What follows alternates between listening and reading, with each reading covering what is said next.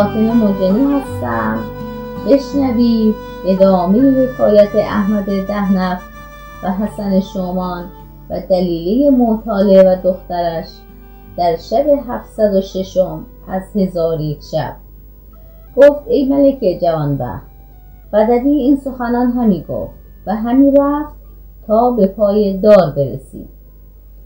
دلیله معتاله مقالات او را بشنید. دانست که او عربی است بیابانی که نه بغداد را دیده و نه زولبیا خورده. بانگ بر وی زد که یا شیخ العرب من در پناه توام. بدوی به او گفت خدای تعالی تو را پناه دهد. بگو تو کیستی و سبب دار شدن تو چیست؟ دلیله گفت مرا خسمی است که زولبیا همی پزد. من از دکان او میگذشتم. در آن حال آب دهن بینداختم. آب دهانم به دیگ زولبیا در افتاد آن مرد شکایت به حاکم فرمود که مرا بردار کنند و گفت اگر ده رت زولبیا و اصل خورم مرا رها کنند و اگر نخورم به دار آویخته بگذارند تا بمیرم. و مرا از حلوا نفرتی است تمام. نمی‌دانم که عاقبت کار من چون خواهد شد. بدوی گفت من از قبیله خود بیرون نیامده ام مگر اینکه زولبیا و اصل بخورم. تو بیم مدار که من به جای تو زولبیا و اصل خورم. دلیلی گفت زولبیا و اصل کس نتواند خورد مگر اینکه به جای من آویخته باشد. پس حیلت عجوز در وی بگرفت. در حال بدوی او را گرفته خیشتن در جای او بیاویخت و عجوز جامه های او را پوشیده دستار وی بر سر نهاد و اسب او را سوار گشته به نزد دختر خود بازگشت. دخترش به او گفت این چه حالت است؟ مادرش تمامت حکایت به او بیان کرد. او را کار به دینجا رسید. و اما پاسبانان چون از خواب بیدار شدند دیدند که آفتاب برآمده.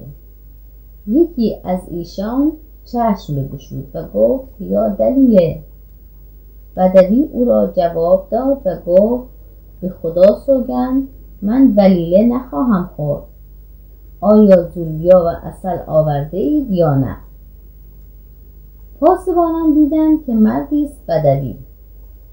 گفتند ای بدوی دلیله کجاست؟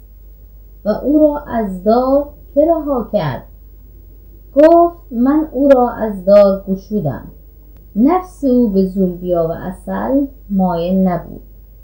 پاسبانان دانستند که بدوی او را نشناخته و او بدوی را در دام افکنده و با یکدیگر می‌گفتند که آیا ما بگریزیم یا بنشینیم؟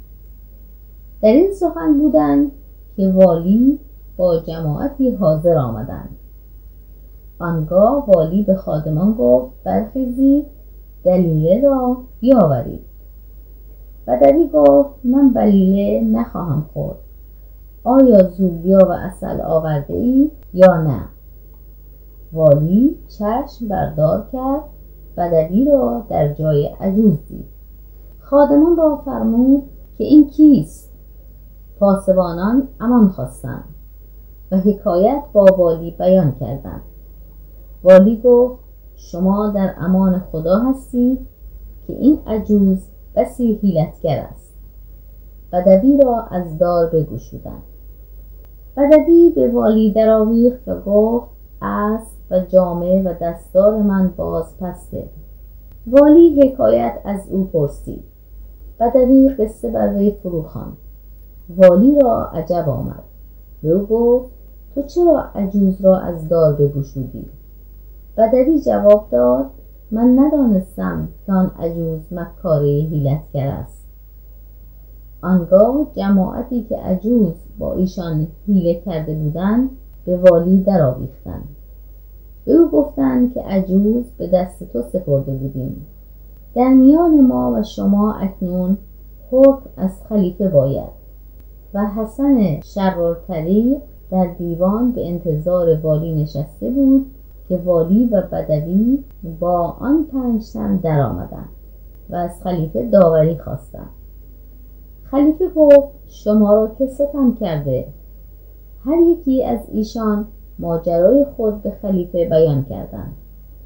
والی گفت ایها الخلیفه او مرا در دام افکنده و این پنج تن را از جمله آزادگان به من فروخته و هزار دینار از من گرفته است. خلیفه گفت هرچه از شما بردند من زامنم و به والی گفت باید عجوز را پدید آورید در حال والی شمشیر از میان بگشود و گفت من پس از آنکه او را بردار کردم و او با بدوی این گونه حیلت باخت من او را نتوانم پدید آورد. خلیفه گفت من او را جز از تو از که بخواهم. والی گفت او را از احمد دهنف بخواه که در هر ماهی از خلیفه هزار دینار می‌گیرد و چلو یک تن ایار در زیر حکم دارد که از بهر هر یکی از ایشان در هر ماهی صد دینار مقرر است. آنگاه خلیفه امر کرد احمد دهنف حاضر آمد. خلیفه فرمود عجوز را از تو همی خواهم. احمد دهنف پدید آوردن عجوز را به ذمت گرفت. خلیفه بدوی را با آن پنج تن در نزد خود نگاه داشت. چون قصه به دینجا رسید بامداد شد و شهرزاد لب از داستان فرو بست.